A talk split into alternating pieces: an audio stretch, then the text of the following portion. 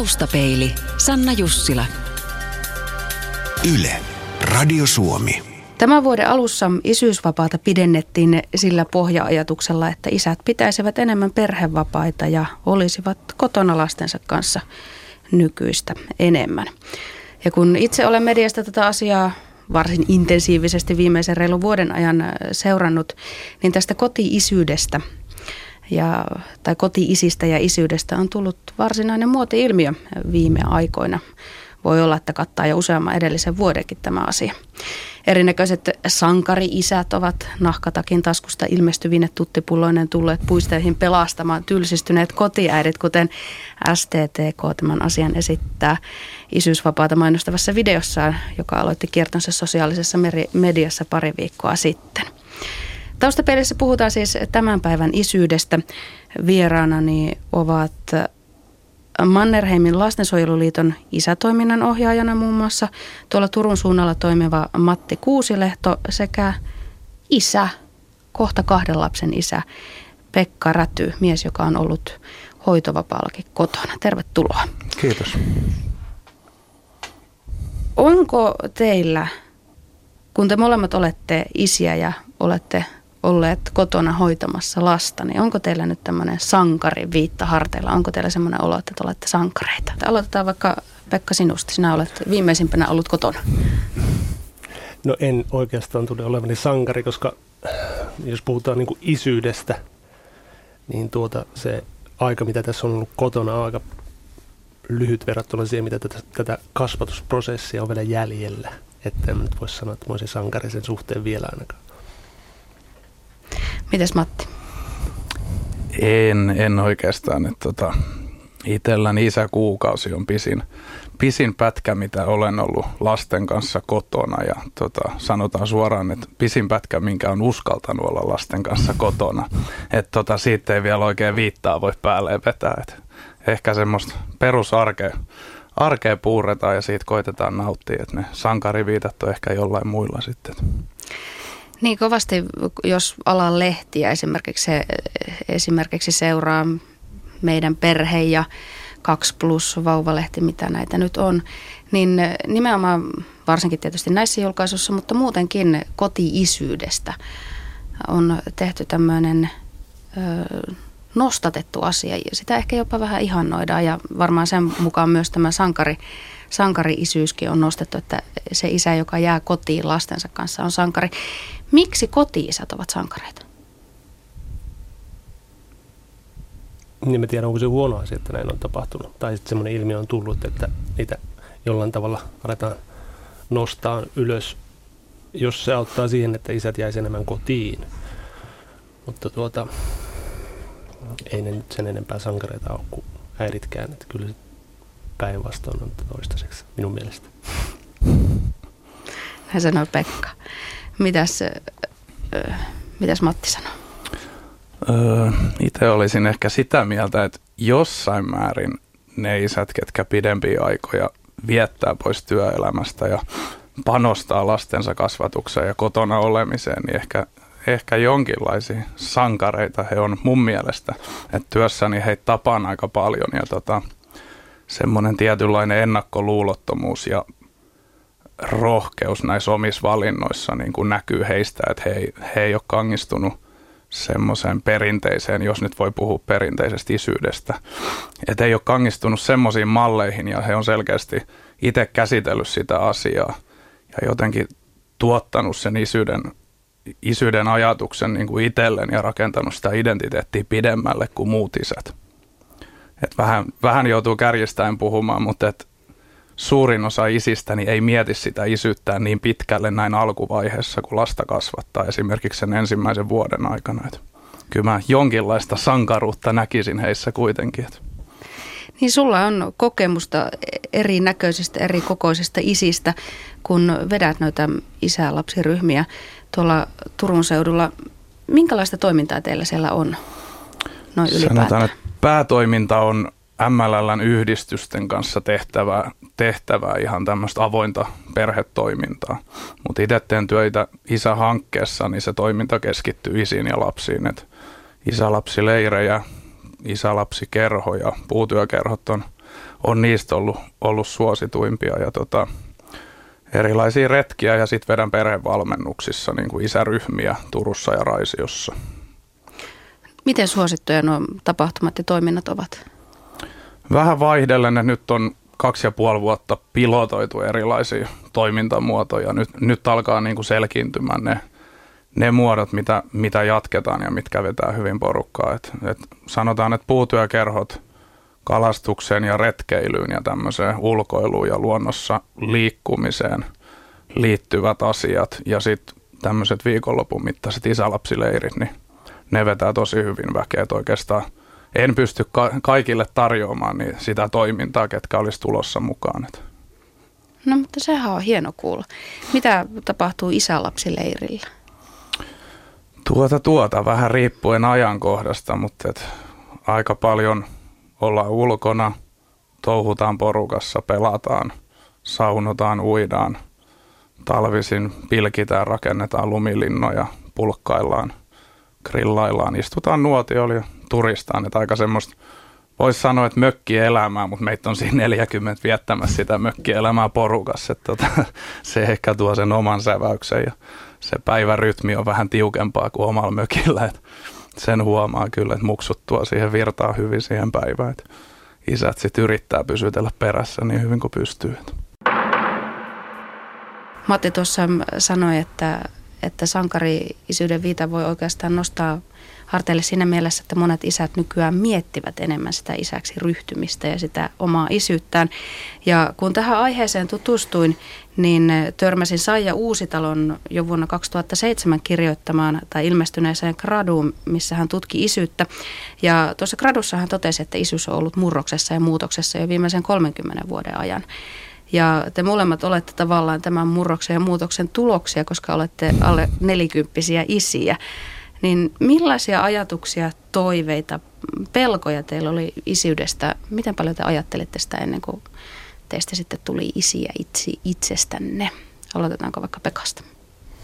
No kyllähän sitä automaattisesti ajattelee. On se pelottava tilanne. Se, mä oon miettinyt sitä, että mikä sitä tekee niin kuin tavallaan pelottavaa siitä, kun se ensimmäinen lapsi on syntymässä, niin itselleni mä oon perustellut se sillä tavalla, että se on kaikki se tietämättömyys ja se asiat, tai että sä et ole kokenut mitään vastaavaa aikaisemmin. Ja, ja tuota, on kuitenkin pieni elävä yksilö, mistä pitää pitää huolta, eikä sulla ole minkälaista kokemusta siitä. Ja tota, eihän se miet, miettimis- tai ajatusprosessi vieläkään ole loppunut, että kyllähän sitä miettii koko ajan sitä kasvatusta. Että niin tilanteisiin joudutaan päivittäin, että se joudut miettimään, että, että miten tässä toimitaan, koska et sä ole pystynyt ennakoimaan, että sellaista tilannetta koskaan tulisi vastaan ja ne joutuu ratkaisemaan niin kuin ihan siinä hetkessä. Että se on niin kuin jatkuva prosessi siinä mielessä. Mutta pelottaahan se kyllä aluksi. Niin kuin pelottaa nyt toisenkin kohdalla, mutta ihan eri asiat. Nyt tietää jo tavallaan mitä tekee, mutta nyt sulla on niin kuin se osaat kohdentaa sen sun pelkosi tiettyihin asioihin. Niin kuin. Kyllä varmasti. Mites Matti, väittäisin edellisen perusteella, että itse en ole ollut noin valmis isyyteen silloin, kun ensimmäisen lapseni sain. Että ehkä liikaa keskitty työntekoon ja itse tein töitä, missä oli aika kova imu ja tuntimäärät oli kovia. Ja tota, paljon ilta, iltatöitä, siis äärimmäisen paljon. Niin ehkä se, se työrytmi ja sen, sen niin kuin henkinen puoli vei, vei vähän keskittymistä liikaa siinä alkuvaiheessa ja varsinkin odotusvaiheessa – et siitä, siitä viisastuneena niin tota, nykyinen työ, työ pitää sisällään erilaisia työaikoja. Ja tota, sanotaan, että ensimmäisen lapsen alku, alkuvaiheesta oppineena, niin nyt, nyt osaa paremmin, just miten, miten mainitsit, että tota, kohdentaa niitä pelkoja ja ehkä itse mieltä sen niin, että pystyy etukäteen niin kuin ratkaisemaan niitä pelkoja keskustelemalla ja pohtimalla ja se, että jotenkin tieto, tietoisemmin toisen lapsen kohdalla sä pystyt rakentamaan sitä omaa isyyttä niin kuin etukenossa jollain tavalla, että sä etukäteen oot valmistautunut tiettyihin tilanteisiin, koska sä oot käynyt ne jo aikaisemmin läpi. Niin siinä kohtaa jotenkin koen, että se energiamäärä ja stressi, mitä sä käytät, käytät niiden ongelmien niin kuin kohtaamiseen, niin se vähenee huomattavasti, koska sä oot jollain tasolla käynyt ne etukäteen läpi. Niin siinä kohtaa ehkä tekee viisaampia ratkaisuja ja niin kuin se isyys rakentuu, rakentuu jotenkin paremmalle pohjalle. Matti Kuusilehto, minkälaisia isäpohdintoja onko teillä siellä isäryhmissä ja, ja onko, onko siellä ollut tällaista niin kuin pohdintaa sen suhteen, että, että se isyys, mitä on opittu omilta isiltä, voikin olla hyvin erilaista siitä, mitä itse haluaisi mitä itse haluaisi tehdä ja tavallaan mitä niin kuin media tuo esille, koska nythän tämmöinen läsnä oleva, leikkivä, kotona oleva isä on selkeästi se pop ja in. Kyllä sen perhevalmennusten näissä isäryhmissä, sit kun meillä on ne ryhmät kokoontuu niin, että kahden viiva kolmen kuukauden sisällä nämä isät on saanut esikoisensa, niin siinä kohtaa huomaa, että on otollinen hetki käydä niitä asioita läpi.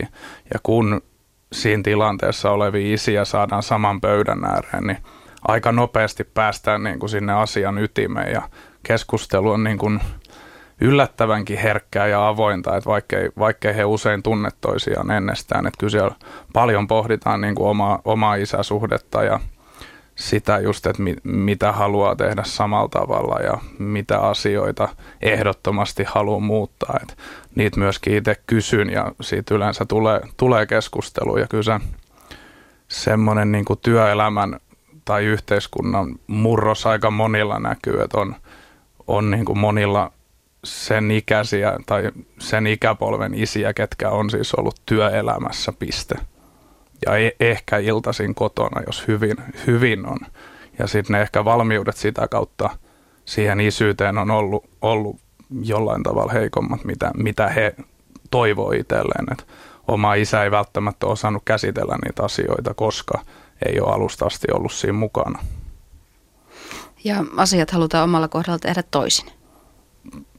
Jossain määrin joo. Että kyllä siellä selkeitä asioita nousee, mitä, mitä monet isät osa, o, siis haluavat muuttaa ja nä, näkevät, että se on niin kuin sukupolvien välinen ero. Mitä, millaisia isiä, millainen isä sinä haluat olla, Pekka? Äärimmäisen vaikea kysymys kyllä. Hyvä isä, se on varmaan se, mitä haluaisi olla, mutta mä osaa ehkä tarkemmin sanoa. Se on vähän niin kuin tuossa aikaisemminkin sanoin, että se on niin rakentuu pikkuhiljaa se, että sanotaan, että 20, ehkä 30 vuoden päästä sitä pystyy vasta kertomaan, että minkälainen isä on. Koska jos miettii niin kuin omaa jonkinlaista kehitystä, niin ei sen huomaa, että sitä alkaa vasta nyt olemaan jollain tavalla siinä pisteessä pystyy kutsumaan itseään aikuiseksi. Ja voin sanoa, että lapsi on opettanut aika paljon siinä mielessä. Mutta tota, minkälainen isä, hyvä isä että siirretäisiin kuitenkin ne omat arvot ja niin kuin sen oikean ja väärän käsitteen ja tämmöiset perusasiat niin kuin eteenpäin. Niin, tuossa sanoit, että olet olla siinä iässä, että voi puhua itsestään aikuisena. Minkälainen merkitys iällä on siihen isänä olemiseen ja isäksi tulemiseen, Matti Kuusilehto? Nyt tuli jo toinen paha kysymys peräkkäin tuota, tuota, tuota en tiedä minkä verran, no tietty ikäkin vaikuttaa, mutta ehkä enemmän semmoinen elämän kokemus ja näkemys itsestään ja se, että mitä on, mitä on ehtinyt kokemaan ja myöskin varmaan se parisuhteen tila ja niin kuin semmoinen läheisten tuki ja millaiset verkostot on, että tavallaan miten turvalliset lähtökohdat ja vakaat lähtökohdat on lähteä sitä isyyttä rakentamaan. Että että semmoiset turhat, turhat häiriötekijät olisi karsittu sit pois siitä tilanteesta, että siinä varsinkin ensimmäisen lapsen kohdalla niin sitä käsiteltävää riittää, riittää joka tapauksessa ihan, ihan omiin tarpeisiin. Että et, et iästä en niinkään ehkä, no en uskalla, uskalla arvioida, mutta et jokaisella henkilökohtainen asia tietysti. Mm. Ja se on myös, huomasin itse, että sillä on äärettömän, mikä saattaa kuulostaa, että näinhän se menee, mutta kun se ei se välttämättä ole niin, että, että sä teet täysin tietoisen ratkaisun siitä, joka on sinun oma ratkaisu, että sä aiot hankkia lapsia, niin sillä on aika suuri merkitys siinä, että minkälainen, musta tuntuu, että minkälainen isä susta sitten tulee. Että se ei ole, sä et joudu siihen tilanteeseen painostettuna tai vahingossa, vaan että se on niin ihan täysin sinun tietoinen ratkaisu, niin se vaikuttaa aika paljon. Ainakin se on vaikuttanut minuun, koska en mä usko, että mä olisin ollut valmis aikaisemmin samaan niin kuin lapsia ennen kuin sit muutama vuosi sitten, kun mä tein sen päätöksen, että nyt, nyt mä olen. Taustapeili.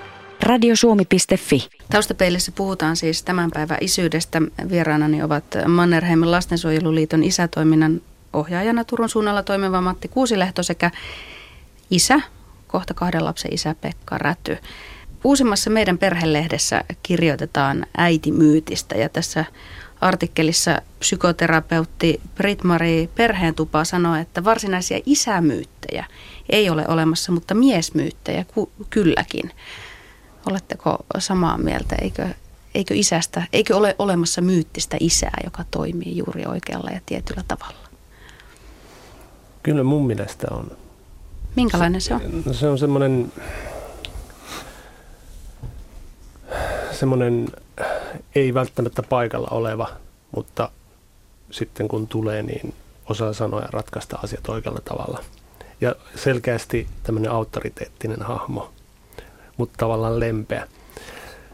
Et mun mielestä siis mm, se, semmoisia niin niin eri kulttuureista, tai siis niin kuin, sanotaanko elokuvissa ja tämmöisissä niin kuin populaari, populaarikulttuurissa, niin sitten näkee tämmöisiä hahmoja. Semmoisia isähahmoja, jotka ei välttämättä ole paikalla siellä, mutta kun ne tulee, niin tavallaan sitten lyö nyrkin pöytään ja päättää, miten asiat on, mutta kuitenkin tavallaan lempeitä. Mitä ajatuksia Matilla? Mun korvaan toi kuulostaa niinku semmoiselta edellisen sukupolven hyvältä isältä, että ehkä se määrittää, itse olisin vastannut pitkälti samalla tavalla, että se isä, isä on se, joka sanoo viimeisen sanan, joka ei ole välttämättä niin paljon fyysisesti läsnä perheessä, mutta se auktoriteetti määrittää sen perheen toimintaa ja pitää sen tavallaan kasassa, että kuri, kuri ja säännöt säilyy. Että, et, jotenkin mietin sitä, sitä isyyden murrosta, mistä puhutaan, niin nykyisyydestä ei ehkä, en ainakaan itse pysty määrittelemään noin selkeätä niin kuin hyvän isän semmoista, jos nyt myytti oli se sana, mitä käytettiin, niin vaikea sanoa, että mitä siihen liittyy, että onko hyvä nykyisä semmoinen, mikä viettää perhevapaita kotona lasten kanssa, mahdollisesti pitää kuitenkin tiukan kurin on hyvä parisuhteessa ja kuitenkin hoitaa työ, työelämän, että mitkä ne palaset on, niin mä jotenkin on sitä mieltä, että se rakentuu vielä, että ehkä, ehkä sitä vasten niin kuin ollaan jonkinlaisessa murroksessa, että ei ole semmoista valmista niin kuin hyvää nykyisän roolia tai myyttiä tai tämmöistä pakettia, mikä voitaisiin niin tuotteistaa ja sanoa, että näin toimii hyvä, hyvä isä 2013. Mutta en tiedä, onko se tarpeellistakaan. Että sen huomaa, huomaa, kun isien kanssa juttelee aiheista, niin tota, semmoinen ajatus, mikä itsellä on, että jokainen olisi niin kuin omalla tavallaan hyvä isä ja nimenomaan aktiivisesti pohtii ja rakentaa sitä omaa isyyttä, niin jotkut asiat on toisille ominaisia ja tärkeitä ja jotkut taas toisille. Ja luonnostaan ne vaihtelee ja tietyt asiat sopii tiettyyn perheeseen ja toiset toiseen perheeseen. Että ehkä semmoinen joustavuus siinä eri, eri tavoissa niin kuin käsitellä sitä isyyttä ja perhe-elämää ja lasten kasvatusta, niin semmo, semmoisen näkisin niin kuin itse tärkeänä. Kun itse mietin koti, koti-isyyttä, niin tuntuu, että se on todella yleinen juttu tällä hetkellä. Että ihan arkipäivää, että perheessä, missä on lapsia, niin isät ovat kotona enemmän pitempiä, lyhyempiä tai pitempiä aikoja. Mutta kun katson tilastoja, niin ne kertovat vähän toisesta todellisuudesta. Kelan mukaan vuonna 2011 isäkuukauden etuuksia sai reilut 16 000 isää. Kelalla ei ole tietoa siitä, kuinka moni jättää isäkuukauden käyttämättä, mutta on arvioitu, että vain noin 70 prosenttia isistä käyttäisi tämän korvamerkityn isäkuukauden tai isyysvapaa-etuutensa. Ja tuorempien tilastojen mukaan vuonna 2011 pidetystä hoitovapaista, niin niistä vain noin 5 prosenttia oli isien pitämiä. Eli käytännössä kun jäädään hoitovapaalle ja kodinhoidon tuelle, niin pääsääntöisesti se on edelleen aina äiti ja nainen, joka näin tekee. Ö, onko kotiisyys oikeasti vielä näin harvojen hommaa, mitä tilastot sitten kuitenkin kertovat? Matti, sinulla on kokemusta näistä. Kyllä se varmasti on, kun tilastot niin kertoo, että oman työn kautta kun asiaa miettii, niin sanotaan karkeasti, että jos perhevalmennuksen isäryhmään kutsutaan 12 isää, niin hyvä tulos on, jos neljä tulee paikalle. Maksimissaan kuusi. Eli jos saadaan, jos saadaan 50 prosenttia kutsutuista isistä paikalle, niin siitä kuudesta korkeintaan yksi viettää pidempiä vapaita esikoisensa kanssa. Että kyllä se, kyllä se harvinaista on, että siitä mielellään, mielellään isät keskustelee, mutta itse itse törmää siihen, että isät ei tiedä, miten niitä vapaita käytetään. He ei tiedä, miten Kela toimii, he ei tiedä, kuinka paljon on päiviä käy, niin kuin käytössä, ei he tiedä lomakkeista, niiden täyttämisestä, raha-asioista, että mitä Kela korvaa. Että siinä ehkä vaadittaisiin, en tiedä onko valistus oikea sana, mutta siis tietoa. Ihan, ihan niin kuin tiukkaa faktaa, en tiedä onko se neuvoloiden kautta varmaan luontevimmin sitä saataisiin sille, mutta ehkä, ehkä niin, että Kela ja neuvolat tekisi tiiviimpää yhteistyötä sen eteen, että saataisiin sille tietyt faktat esimerkiksi isäkuukaudesta, koska sitäkään ei moni, moni käytä. Että semmoinen tiukka perustieto, minkä pohjalta pystyisi ehkä työnantajan kanssa esimerkiksi lähteä rakentamaan sitä asiaa eteenpäin, jos siltä tuntuu. Et monella se kaatuu niin kuin se keskustelu jo siihen, että ei, ei vaan tiedä. Eikä välttämättä sit itse ota selvää, eikä ole tarpeeksi aktiivinen siihen asiaan. Eikä välttämättä tunne muita isiä, ketkä, ketkä olisi käyttänyt niitä vapaita enemmän. Ja sen on aika monimutkainen se systeemi. Siis on. Ei, ei, ei niin monimutkainen, että ei sitä voisi ymmärtää, kun sitä alkaa tutkimaan, mutta se ei avaudu ihan heti, koska niitä nimikkeitä on erinäköisiä ja sit niillä on eri niin kuin aika, mitä, mitä voit pitää tiettyä lomaa ja niin edelleen ja niin edelleen. Se meni tosi monimutkaiseksi jossain vaiheessa, kun sit alat, yrität käsitellä sitä, että no kuka maksaa, mitä maksaa, missä vaiheessa mä saan olla pois. Mä olen siinä mielessä onnellisessa tilanteessa, että mun vaimo ymmärtää näitä asioita huomattavasti paremmin kuin minä ja se pystyy mulle ne selittämään. Ja tuota, tarvittaessa myös täyttämään lomakkeet. Onnenpoika. niin, niin tuota, periaatteessa minun ei tarvitse antaa myöntävä vastaus, että jäänkö. Mutta siis se, mä uskon, että se byrokratia on aika iso, iso kynnys. No byrokratian lisäksi, niin mitä muita syitä te näette, että miehet ovat esimerkiksi hoitovapaalla niin mahdottoman vähän verrattuna naisiin, ver- naisiin että vain 5 prosenttia miehistä jää hoitovapaalle? Onko kysymyksessä raha vai tietämättömyys vai ei vaan haluta olla lapsen kanssa kotona? Itselläni oli ainakin se, että vaikka työnantajalla ei sinänsä ole mitään ö, syytä tai mahdollista kieltää sitä, mutta kyllä mua jännitti hieman se, että mitä se työnantaja sanoi siinä vaiheessa, kun mä menin sanomaan, että mä oon nyt puoli vuotta pois. Ja se suhtautui hyvin myönteisesti siihen ja ei siinä mitään, mutta kyllä se ajatus kävi mielessä – ja sitten mä vielä työskentelen semmoisella ajalla, missä kehitys menee tosi nopeasti eteenpäin, että pelkäsin hieman sitä, että sitä tipahtaa sitten sitä kehityksen rattaasta, mutta tuota, kyllä se oli niin kuin, se työnantaja oli aika iso, iso asia siinä. Ja tietenkin hieman se, että, että pystyykö sitä olemaan siellä kotona. On se myös, kyllä se sillä taustalla jossain on, vaikka, vaikka sen niin kuin, putkin on kasvatettu hyvin semmoiseksi tasa-arvoiseksi.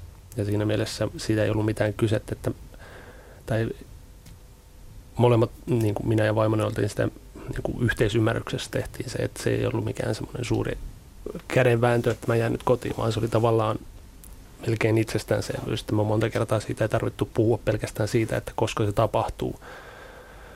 Mutta kyllä se välillä siellä kolkutti sitä takaraivosta, että, että pystyykö se nyt pystynkö mä jäämään sen lapsen kanssa sinne, kun menee töihin. Ja siihen nyt tietenkin voi löytyä useampiakin syitä, mistä se johtuu. Taustapeilissä puhutaan siis tämän päivän isyydestä. Vieraana ne ovat Mannerheimin lastensuojeluliiton isätoiminnan ohjaaja Turun suunnalla toimiva Matti Kuusilehto sekä koti-isä Pekka Räty. Pekka, sä tosiaan olit puole, puolen vuoden pätkän, pätkän kotona tyttäresi kanssa. M- millaista se oli? Se oli oikein mukavaa, intensiivistä ja tuota,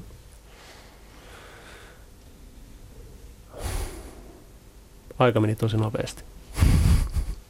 Et, et puoli vuotta saattaa kuulostaa tosi niin kuin pitkältikin ajata olla pelkästään kotona tekemättä sen suurempaa asiaa, mutta sitten kun pääsee semmoiseen rytmiin, niin se menee tosi nopeasti. Et tota, ja nyt aion, aion seuraavan lapsen kohdalla jäädä uudestaan, kun vaan se oikea hetki koittaa. Matti Kuusilehto, millaisia mietteitä sieltä isäryhmistä kantautuu kotona olemisesta? Ovatko sinun ryhmissäsi isät usein kotona? Kyllä heistä varmaan, varmaan voi sanoa, että yllättävän suuri osa on ne, ne isät, ketkä perhevalmennusten esimerkiksi näihin isäryhmiin tulee, niin he on luonnostaan jo niitä aktiivisimpia. Ne passiiviset isät ei näihin tapaamisiin yleensä saavu valitettavasti. Mutta tilanne, tilanne menee näin, niin kyllä heistä oikeastaan kaikki, ketkä on kotona ollut pidempiä pätkiä lasten kanssa, niin just tämä kotiarki, mistä Pekka puhuu, kaikki kotityöt, se päivärytmi, työmäärä, se intensiivisyys ja se oman ajan puute, niin kyllä kaikki isät sen, ketkä on sen kokenut, niin allekirjoittaa sen ja tuo sitä, sitä varauksetta esiin, että miten, par, miten paljon paremmin siinä oppii arvostamaan äitiä, sitä äidin roolia ja sitä työtä, mitä äidit tekee kotona. Ja myöskin sen kommentin on kuullut aikaisemmin moneen kertaan, että sitä ei ymmärrä ennen kuin sen tekee. Että sitä voi työ, työpaikalla, kun istut pöydän ääressä ja kattelet tietokoneen ruutua, niin voi miettiä, että mitkä, mitkä kaikki hommat on tehtävänä kotona ja voit vaikka listata, että pyykit ja näin on, ne on pikkujuttuja. Mutta se, kun se arki, arki on niin kuin päivästä toiseen ja rytmi on tietty ja sä teet ne asiat ja sitä omaa aikaa ei ole, niin kyllä se arvostus, arvostus nousee ja varmaan niin kuin tekee parisuhteelle ja koko perheelle hyvää niin kuin myöskin jatkoa ajatellen, että, että on, on ehkä aktiivisempi isä, koska arvostaa sitä, sitä työmäärää, niin myöskin sen jälkeen osallistuu, osallistuu aktiivisemmin kotitöihin, eikä, eikä ehkä tota, kattele jalkapalloa niin paljon sohvalla.